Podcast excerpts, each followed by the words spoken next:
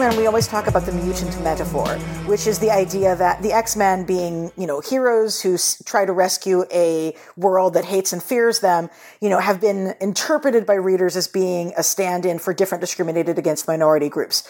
But in reality, while the X Men members are definitely more racially diverse and uh, and more gender, you know, diverse certainly than most superhero teams, they're still really, really, really white.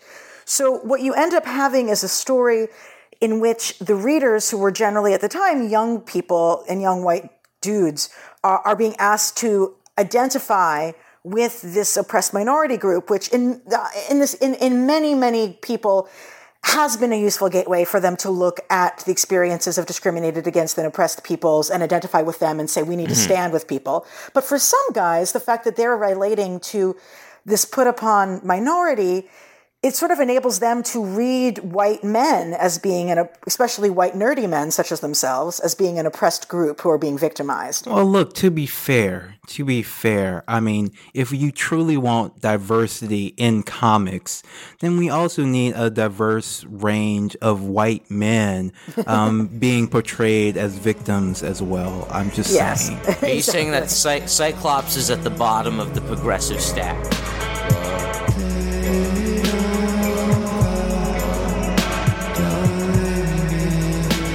To hear the full episode, subscribe at patreon.com slash struggle session.